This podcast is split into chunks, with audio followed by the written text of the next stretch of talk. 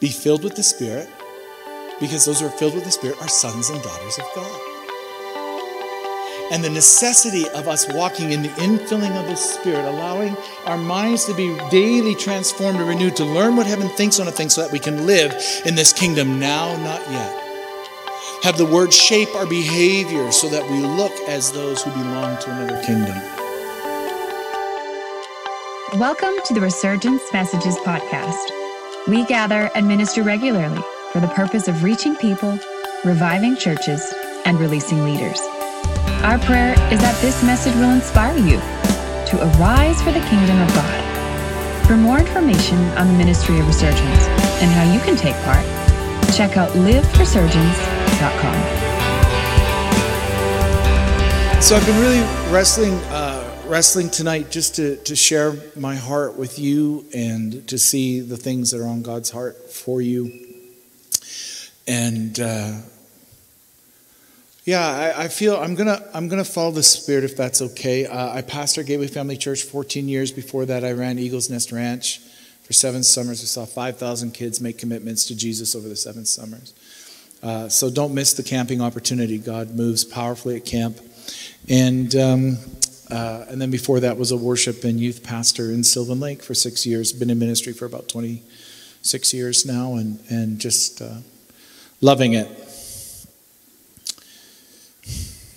You know, we're in a season where Leonard Sweet called it. He said he actually said this in 1999. He said that the world is moving from a bell curve to a well curve, where normally, you know, the majority of people sort of live in the middle, and then if you're kind of on the fringes, everybody's kind of like, you know, ease up a little bit, buddy. You know what I mean? Like it's that. But he said, but what's going to happen is we're going to move to a well curve, where the majority is pushed to the sides, and there's a chasm in between, and the only way that you can hear one another is to yell. Boy, does that sound like today, doesn't it? I think there's a couple of things that I want to share with you tonight. I'm just gonna lay out a few things, because I believe that God wants to release just a fresh impartation of His Father's heart. I have a passion to see the love of the Father released, but you see, to know. Who He is, to know who you are, to know where you're headed. And by the way, the who I am and the where I'm headed, there's 2 wills of God. There's that which is known, that which is unknown. The unknown things, many of you young adults here are probably, you know, what will I do with my life? Will I have a life? Will I have a wife? Will I have a husband? You know, like those sort of things, those unknown things that you're hoping God will make sure work out. And then there's the known will of God. Everything you need to know about His nature, about His ways, connected to His Word. Everything you need to know about what His expectations are for how you live, how you walk out your life. And a lot of times what we do is we try to discover that which is unknown without first being qualified in that which is known. And so because of that, for lack of a better term, biblical illiteracy amongst us. When I say that, I mean it this way, that a lot of times what we do is we read the Word for us. As believers, we're people of the book, and for us to be actually really good people of the book, we actually have to become better historians. We actually have to have a better grasp of who things were written to, when they were written, why they were written, and what was being said to the individuals. Right? If I were to read a letter to you and to say, and the letter said, wow, I can't believe it. It's like a brand new beginning. Our lives are just just amazing. Can you feel the hope in the air? You know, if I'd have read that to us, especially during the COVID crisis, people would think, what's the matter with you? But the context of that letter, let's say, was just shortly after the Second World War ended. Well, now you understand the context of what's being written and why it's being written, why it's being said. And see, because we've shied away from biblical literacy, what happens is we're not catching who is being spoken to, why they're being spoken to, what's being said to them, and therefore the critique over Christians is, well, you make the Bible say whatever you want it to. That's true, because we're not paying attention to what it actually says. And when we start to pay attention to what it actually says, then it gives us an appropriate plumb line for how we're supposed to live our lives. You see, because a lot of times what happens is I promise I'll get to my notes. A lot of times what happens is the Bible is actually a plumb line. Okay, follow me. Do you understand construction? A plumb line. You hang this string with a weight on it, and you can determine whether or not a wall is plumb, is level, is in order. You see, but what happens is a lot of times because we're unwilling to read the word and let it speak to us and let it do what it's supposed to do for us, which is to reform our thinking, to transform our mind, which is profound. Sorry, if I'm talking too fast or if I'm saying words that are too big, just wave and I'll try to explain it. All right? Sorry, sometimes I get a little bit and I'll slow down. But you see, because it's profound, be transformed by the renewing of your mind. Don't be conformed to this world, but transformed by the renewing of your mind. Isn't it fascinating that God would actually focus in on our highest faculty and bring transformation to that? The transformation of our bodies happens later, but he starts with giving us what we need to have our minds changed. You want to know why? Because the whole idea of a transformed mind is learning what heaven thinks on a subject and making that the truth that I live by. And so because we've lacked biblical understanding, what we do is we might have a skewed life and we see the word and we shape it to fit our lives. So then it becomes a servant to us instead of us being a servant to it. And what that does is it creates a breeding ground for idolatry. Idolatry, anything that demands its permission before you obey God is an idol.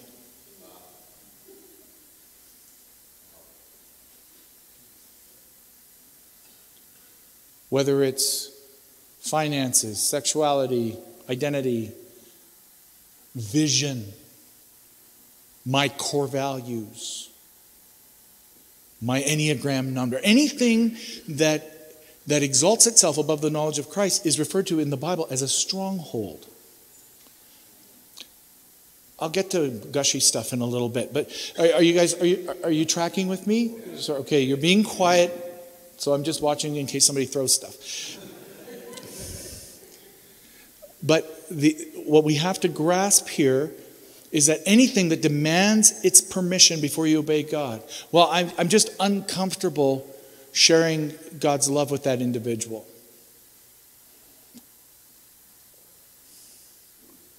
Like, he's God, he's got a bit of an attitude about it, and you said you were submitting to him. See? Take a quick read through Galatians 3 and see if the word gives you permission to walk in offense and anger towards other people like society is teaching us. Because here's the thing, friends, we cannot expect kingdom outcomes with worldly practices. We just can't expect it. And in love, I need to say this with you, every young adult generation tends to think that they can. Every young adult generation, I mean, I've gone through probably about 3 young adult generations. You get what I'm saying? And every young adult generation thinks that they can shift God's principles so that they can stay in their personal practices. The value of the book is that it's ancient. It was here before I showed up, and it's going to be here long after I'm gone. And it never returns void, which means that the kingdom principles will ensure kingdom outcomes. So think of it this way. The children of Israel and their journey into freedom from Egypt, who's tracking with me? Remember, they were slaves in Egypt. Is everybody with me there? Sometimes people don't. Sometimes you allude to a story, and they're like, huh? Right? So Egypt, they were slaves in Egypt, and God miraculously brings them out of Egypt, and they come to this point where they're at the Red Sea, and the sea's in front of them, the armies are behind them, and they've got a problem. So the only way for them to get to freedom is to cross a sea that they can't part. And so God parts it for them, and they walk across on dry ground. He closes it up, he floods their enemy, as it were. He destroys their enemy, and now they're walking in freedom. But they actually had a second miraculous crossing. 40 years later, it was only supposed to be 40 days. But 40 years later, they come to the Jordan River. And the promised land is on the other side. This is Joshua chapter 3. And Joshua is instructed by God how they're supposed to enter into the promise. And he says this, have the priests put the ark on their shoulders. And as their foot touches the water, it will pile up at a place called Adam. At another place, Adam in the province of Zaratan, which means this, man in distress. Fascinating. It piles up there. Stand in there on the dry ground, and the people will cross over. You see, for us to move from our slavery into freedom, we needed Jesus to part a sea that we could never part. We needed Jesus to come, die for our sins, and be born or be resurrected from the dead to overcome sin in the grave so that we could enter into right relationship, holy relationship with God. I think we understand the gospel here, right? So we needed a sea parted for us so that we could move from slavery into freedom. But if you're going to move from freedom into promise, you have to actually let the waters be parted with you. That means unwillingness to participate in kingdom principles will rob you from crossing over into your promises. Make sense?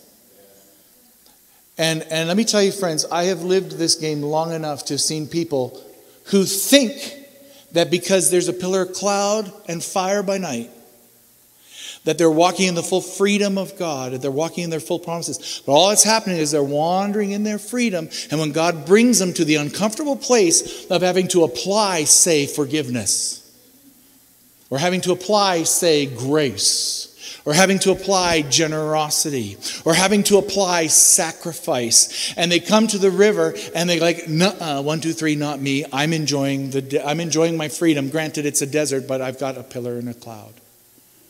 Get me?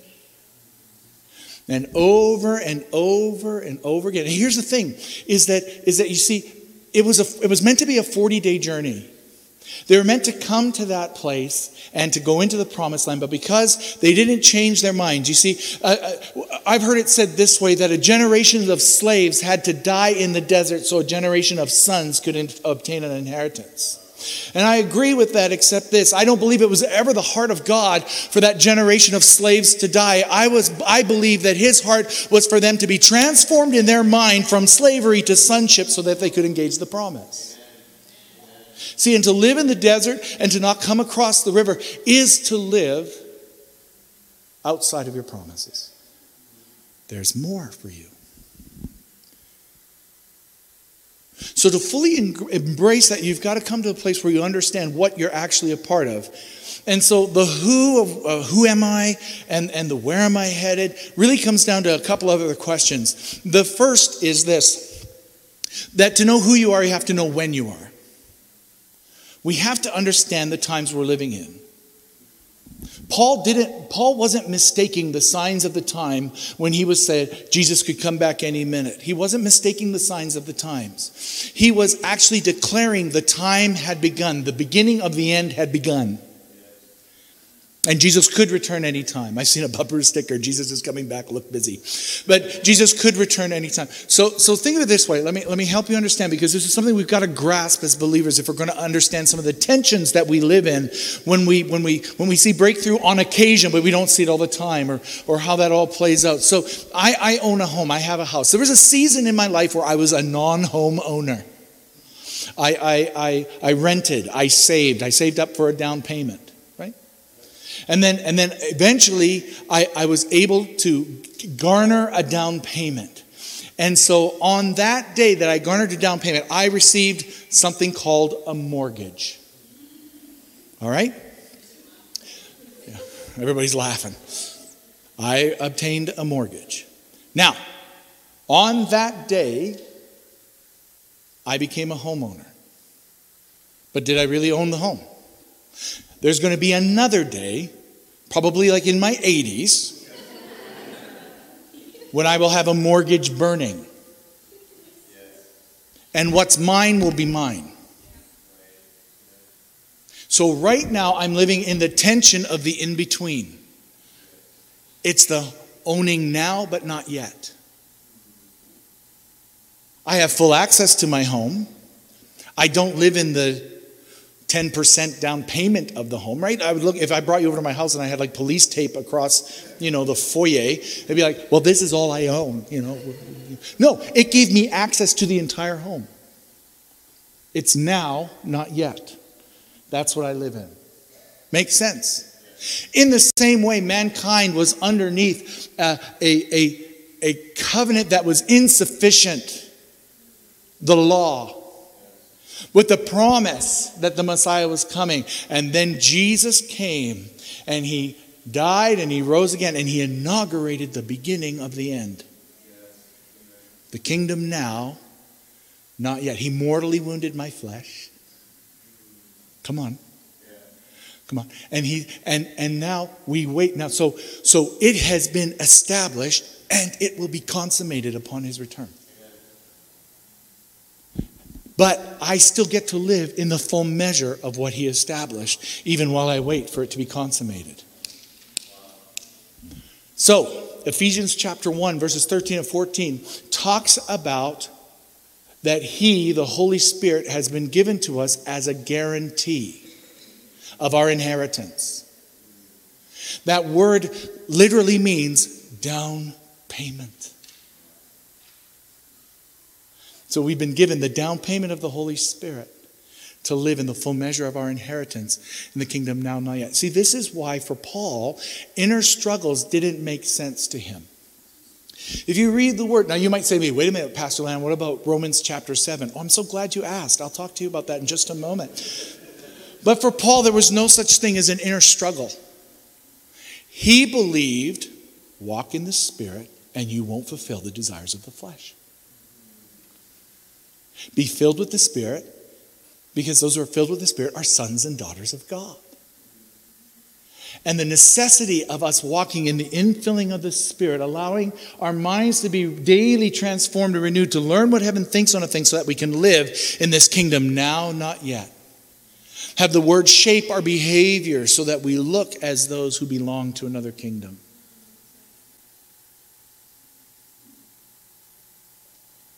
This is what the Father has done for us through the Son.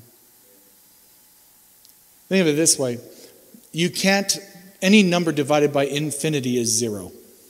Okay? Make sense? An infinite number of years divided by any number, it's zero.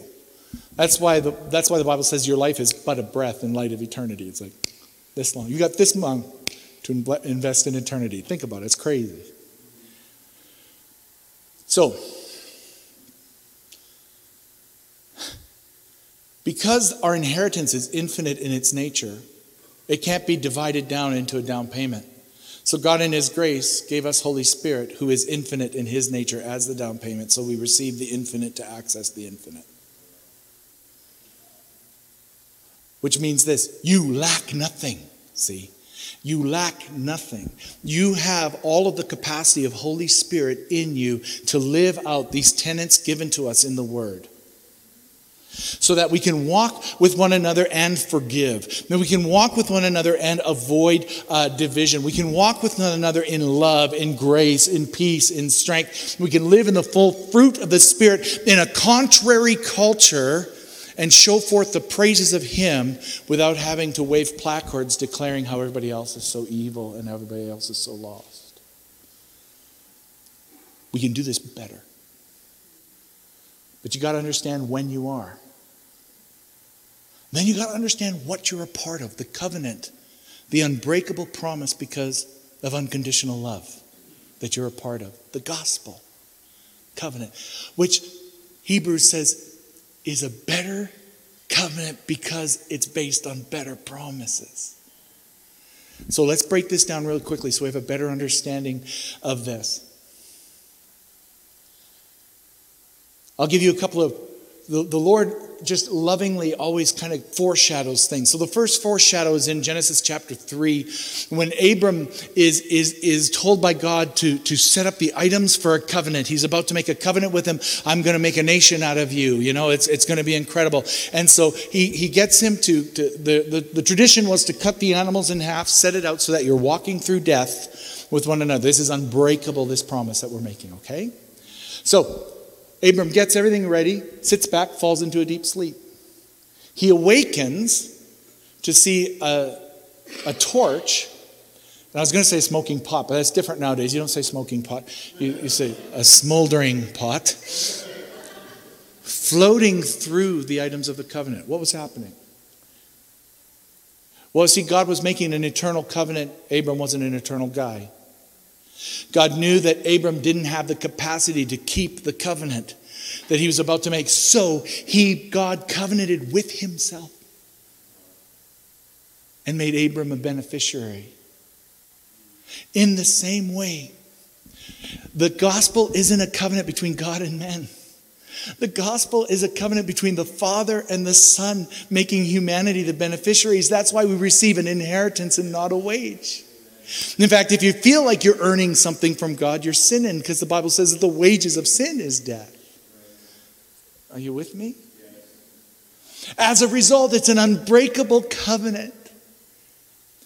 I grew up Pentecostal. This is a Baptist church. I grew up Pentecostal, okay? So my Baptist friends, they got saved once. I got saved at every thunderstorm. You know what I mean? Like, Jesus is moving the furniture. I better get my life in order. You know what I'm saying?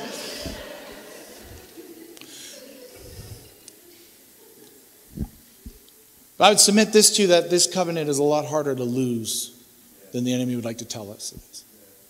Why? Because it's between the Father and the Son, and you're a beneficiary. It can't be broken. It's an unbreakable promise because of unconditional love. The second thing, let me just put this real quick. The second thing, David and Goliath. Who here remembers David and Goliath? David the giant pickle, who watched VeggieTales. Come on, my kids are VeggieTales age. You know, who will fight me? Right? I love VeggieTales. So David and Goliath, right? So you guys, I'm trusting. I'm moving fast. I'm trusting who. Everybody, give me a quick wave. David and Goliath, give me a quick wave. Okay, everybody's got a sense of what's going on. All right, so Goliath is marching back and forth for 6 weeks across the other side of the valley, and he's calling out Israel. He's calling out their God. He's cursing them. He's mocking them. He's making fun of them. And then he does this. Send out a champion. We'll fight. If I win, you're our slaves. If you win, we're your slaves. Just an aside, one of the things that we've made cultural at Gateway, and I'd encourage you to make it cultural in your own life, is Israel's biggest mistake in that moment was letting the enemy set the terms for the battle and for victory. We have so much authority that we don't fight to fight. We fight to win. And many times our win is moving the goalposts and declaring victory. Don't let the enemy define the terms for your battles. Oh, as soon as you get this in order, then God will love you. As soon as you get this right, then God will be okay with you. As soon as you move the goalposts and declare victory, because the blood will never lose its power. Come on. Anyways, that's an aside. So David goes out. Now, what Goliath did was he set it up. I'm representing the Philistines. Send out somebody to represent you. Now, can you imagine what that would have been like for two Jewish guys in a foxhole hiding from Goliath, and all of a sudden they see this bony teenager walk out into the battlefield? You know, Ezra, what's going on with the kid out there? Moishi, I don't know, but we're all dead. You know what I mean? Like it'd be like, you know, we're all going to be slaves. Our children are going to be slaves, right? It's all going to be lost. Now, David was representing Israel. All of Israel was, in a sense, in David. All of the Philistines were in Goliath. Make sense? So David goes out, right? Knocks him down as he's lifting up Goliath's recently liberated head. All of the children of Israel rush into this battlefield of victory, hooping and hollering, to a battle that they brought nothing but 6 weeks of cowardice to. Why? Because David's victory was their victory, because they were all in David. And in the same way, Jesus' victory is our victory, because we were all in Christ when he was on the cross. Is this making sense, friends? So not only is this an unbreakable because of who the covenant is with, but it's so powerful because his victory is your victory. Third, last thing quickly, another story, Mephibosheth. Anybody ever heard of Mephibosheth in the Bible? Okay, Mephibosheth. So David, King David, and Saul, the king at the time, David wasn't a king at this, but King Saul and his son Jonathan, the crown prince, took David into their house. David became a bit of a trouble for Saul, but Jonathan and David become bestest of friends. They loved each other. And they made a covenant with all the trouble that was going on in David's life. They made a covenant between one another to guard over each other's houses. So we fast forward a little bit. Jonathan and Saul go into battle. They get killed. There's turmoil in the royal house because anybody who ascends to the throne is going to kill off any of the royal lineage so that his throne would never be challenged. Right? Makes sense? Well, Jonathan had a son, Mephibosheth. The nurse picks him up. He was a toddler at the time. Picks him up in panic and runs out of the royal houses to hide him so he doesn't get killed with whoever ascends to the throne. In her rush, she drops him and he ends up crippled for the rest of his life. And he's living in a place called Lodabar. David ascends to the throne. Is everybody with me? I'm going fast. David ascends to the throne. And when he gets there, after he's there a little while, he says this. Is there anybody from Saul's house that I can show kindness to? He remembered his covenant with Jonathan. And he gets told, yeah, there's this young man, Mephibosheth. He's Jonathan's son. And he's crippled. So David orders that he's brought before him. Now, you see, here's the thing. Mephibosheth was afraid. He thought David hated him. He thought David would kill him because he had, former royal blood in going through his veins. He was expecting the very worst. He was expecting, and everything he'd heard that David had robbed the throne, that David had taken, his inheritance away. So he wasn't crazy about David. On top of it, he gets to the place, and I can tell you that he was afraid because David says to him, don't be afraid. And he says this, for I'll show you the same favor that I showed your father Jonathan. And he invites him to come and live in his house and eat at his table. Well, in the same way, it says that Jesus was crucified before the foundations of the world. In the same way, this reconciliation for men with God was in God's heart from the very beginning. And this promise existed in his heart before your heart ever existed. And here's the point, is that there was a promise, there was a covenant between the Father and the Son that existed before you did with your benefit in mind. And God the Father delights in you in the same way he delights in Jesus. So you don't need to be afraid. Don't be afraid, for I will show you the same favor that I showed Jesus. This is what you're a part of. You might be here and you might be thinking, I'm not worthy of that. No, none of us are. We're made worthy by it. See? This is something, this sea is something you can't cross. We need Jesus. But on the other side, we're given the Spirit and we can cross any river. And here's the thing, friends, is that many in your generation and in the generations prior to have been satisfied with wandering the deserts and coming to rivers that they don't want to cross. And freedom is good enough, promises, and they never get to step into the fullness of their promise. Not because God's withholding from them, but because their character has robbed them of being able to manage the favor God wants to release to them. Make sense? So I want to wrap up in 10 minutes. I should have started landing the plane 10 minutes ago, but... So let's get a sense of what the Father is like. In Hebrews chapter 1, it says, in many times, in many ways, God revealed himself through the prophets. But now he's chosen to reveal himself through his Son, who is the exact imprint of his nature.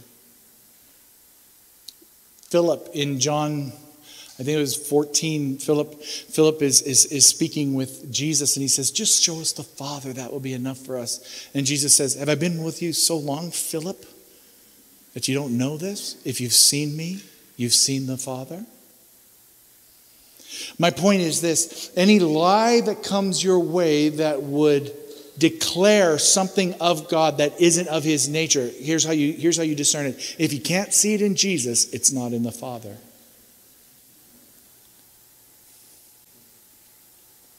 So God has revealed his nature through Jesus. What you see in Jesus is what you get in the Father.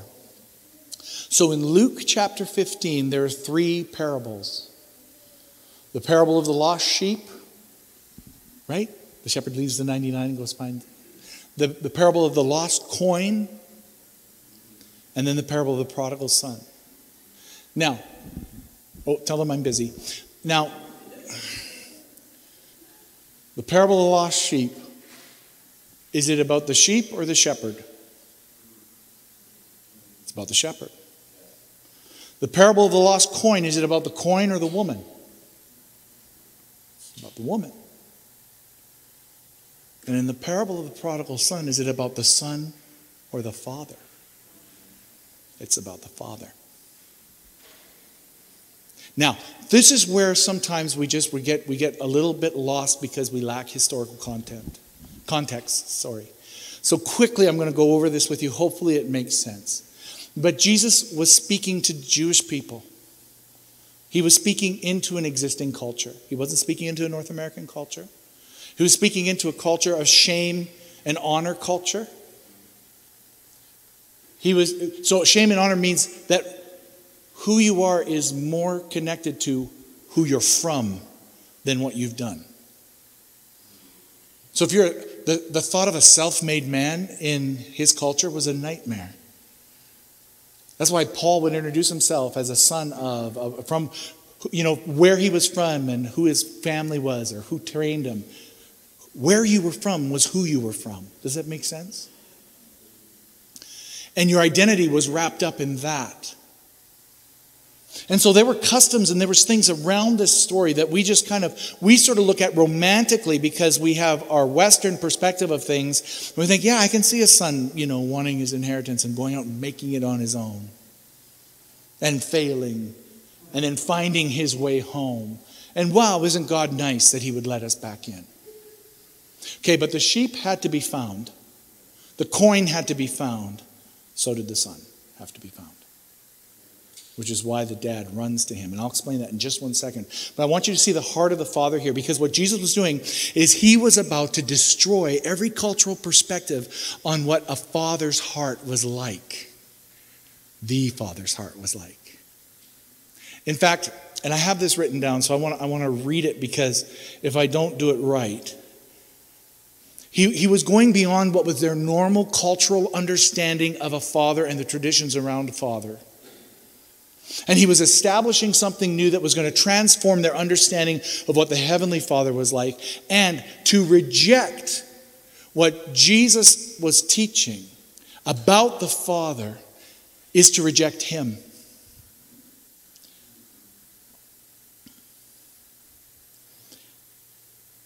It's not just about a remarkable father. It's about a remarkable God who's father.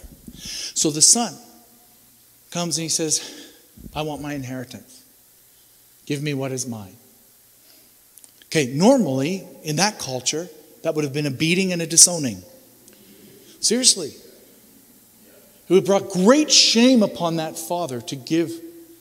And he didn't give him money, he gave him property, he gave him goods. So apart from basically saying, I wish you were dead, which was what it would have meant to that father, the father gives him the goods. Now the Bible says it gives it to them. He gave the oldest son his goods too. That means the son would have had to bring further embarrassment to the father by selling the goods to get the money. Now, in Jewish tradition and understanding there, in the Mishnah, there's a statement: "Be careful what you do with your inheritance amongst the Gentiles, because if you lose it, you will be disowned by your family." There was a ceremony called the Kezazah. It's spelled Kezazah, but it's pronounced Kezah. The Kezazah ceremony was a public shaming and disowning of an individual.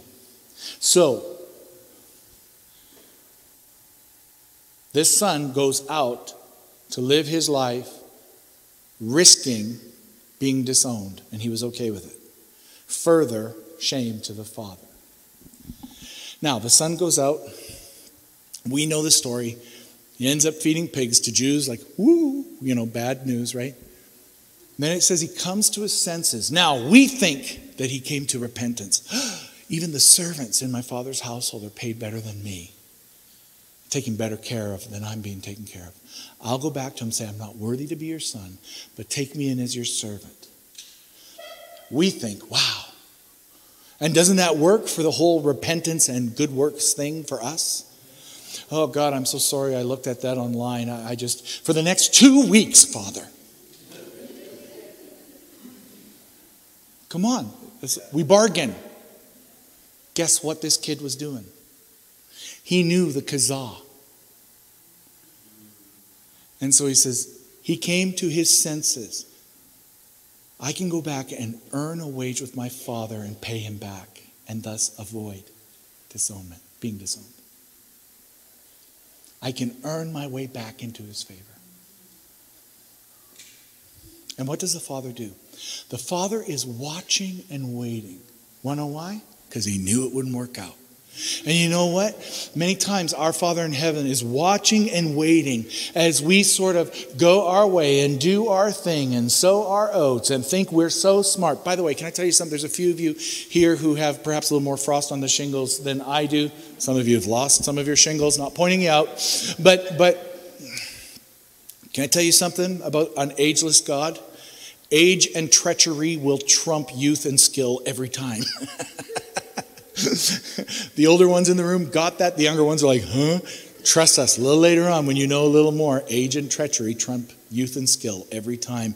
And in the same way, our ageless God, he knows it's not going to work out. And he watches and he waits for us to come back thinking that we can buy our way back. But what does he do? He runs. Further shame. Women run.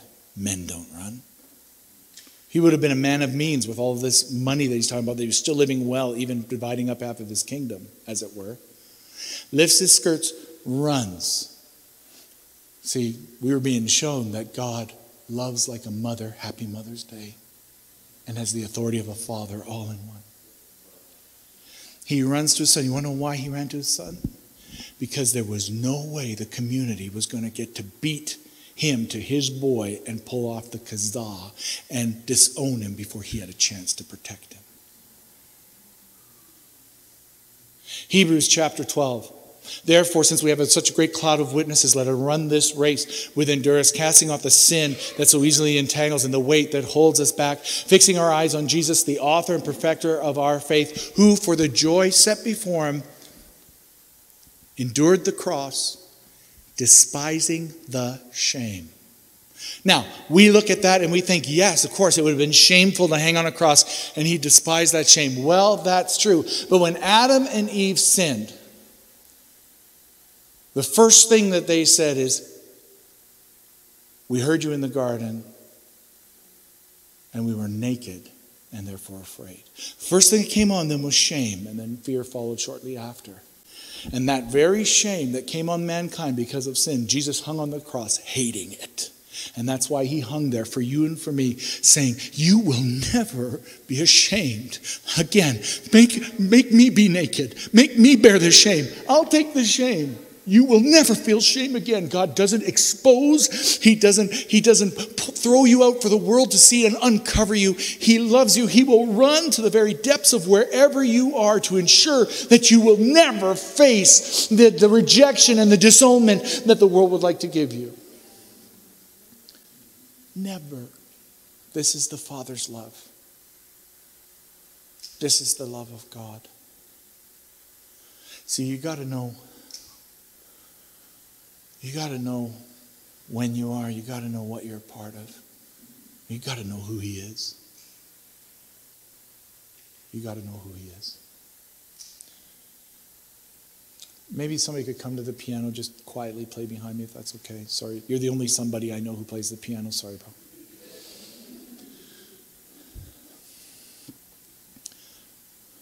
Ten minutes, not bad. One of those rare times where I told the truth when I said I was going to do that. Friends, listen.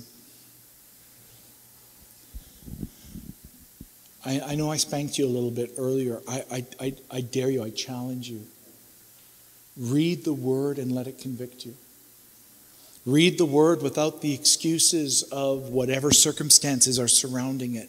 Because you've been given Holy Spirit. You possess all of the necessary capacity to walk out a Spirit-led, Spirit-filled, fruitful life following the tenets of the word that's laid out before you. You lack nothing. You lack nothing. And the full inheritance that's waiting for you has been released to you through the Holy Spirit. Don't live in just the freedom portion of your house, but take the risk. Apply the kingdom. The kingdom principles have to be applied. Their feet had to step into the water.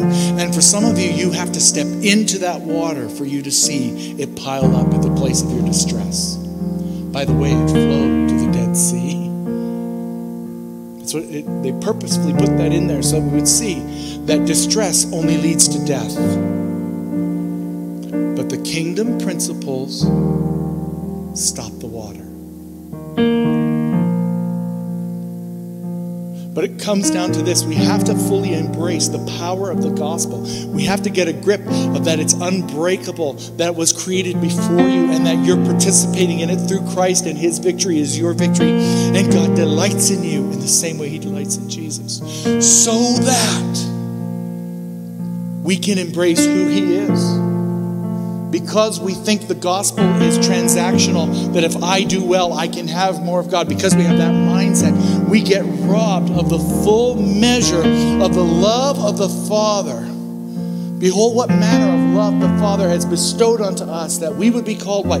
His children. Now, I feel to say this, and so I'm just going to quickly say, you notice in the Bible that God doesn't have any grandchildren. Want to know why? Because every person is meant to have a first-hand experience with the Father. You can't depend on somebody. You can't depend on a relative's or somebody else's experience to actually bring fruit and life into your life. Each one of us, God doesn't have grandchildren. He doesn't have a second generation. They're all the first generation. Meaning this, because of the cross, you qualify for a first-hand encounter with the Father. I don't know how you stayed in your seats on that one, but I'll let it pass. All of you qualify for a first-hand experience with the Father. And he loves you. He loves you. His Son despised the shame that was on mankind so that you would never have to be ashamed. That's why we boldly come before the throne of grace. Because it's so much more. He's so much better than we think he is. He's so much greater than we think he is. And further than that, you have so much more potential than you think you do because you're filled with God himself. And he loves you so very, very much. So this evening, I'll hand it back to Travis in just a second. But I want to open up the altar. I'll stay here to pray for people if they want me to pray for them. But actually, in truth, this is you in Jesus. This is you in the Father. And maybe there's stuff in your life where you're looking at it right now, and it's like, wow, Leonard, I haven't been willing to cross that river, but I need to cross it. Maybe you need to forgive somebody tonight. Guess what? You can. Forgiveness isn't saying that what they did was okay. Forgiveness is saying it's not going to have authority over you anymore. And then God will bring life in the midst of it. God brings life in the midst of it. But if you want to be free, you've got to step into the river. You've got to apply the truth you've been given to see the waters back up. But maybe you're here tonight and you've misunderstood, misappropriated, misheard the love of God without being afraid or ashamed, because you're not coming to make a deal. You're coming to be returned. quick. Shut up, boy. Shut up. Get a rope. Put it on my son. I don't want him wearing these rags anymore. Get a ring. Put it on his finger. Hurry, hurry. Put sandals on his feet. He's not going to feel the pain of the road any longer. He's not going to live without the authority necessary to walk this life out. And let's celebrate. My boy's home. My boy's home. I found him. I saw him out there and I found him.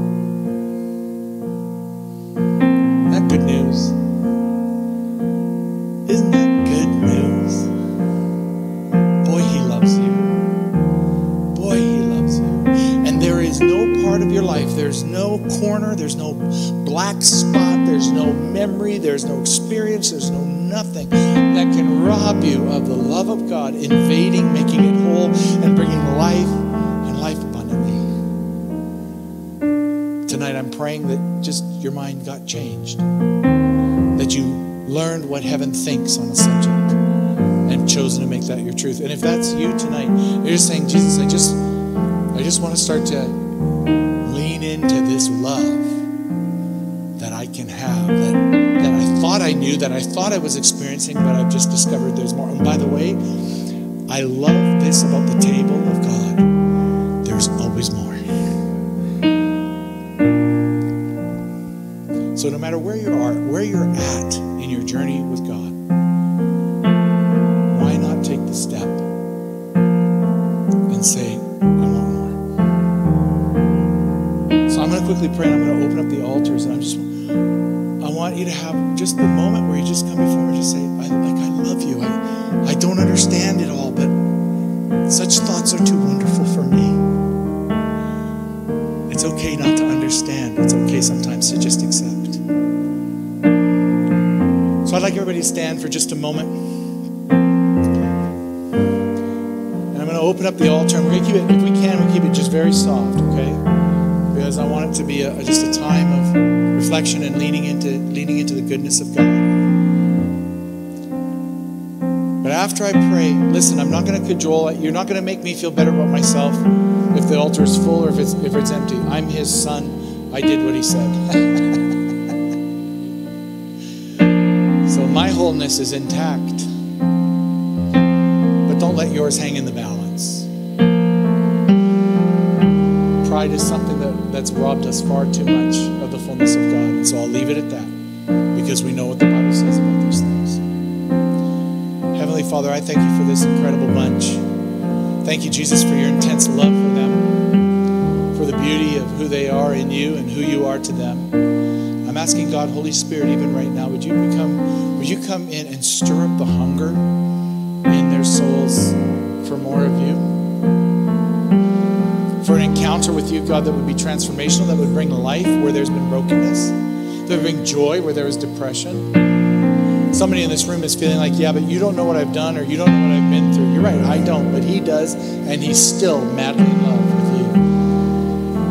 with you. And there's not one thing that's gone on in your life that He can't bring wholeness to, because God wins with any hand. Father, I'm asking that as this hunger stirred up for two things, Lord Jesus. Number one, the boldness to declare I'm in need. Number two, the strength to receive all that you have. Lord Jesus, thank you for your great love. I pray, Father, that you would pour your grace out on my friends. And I pray that as many of them touch the altar, that, Lord, that something supernatural would take place as they engage the consecrated space in Jesus' mighty name. Amen. The altars are open. Come quickly. Come quickly. Come quickly. Don't be afraid or ashamed. Come quickly. Come quickly. Just kneel down and spend time in front of Him and just let Him love on you. Yeah, come on. And there's a few more that I've seen the Holy Spirit touch you. I'm not going to punch out. Come quickly. Come quickly. Just let Jesus minister to your soul.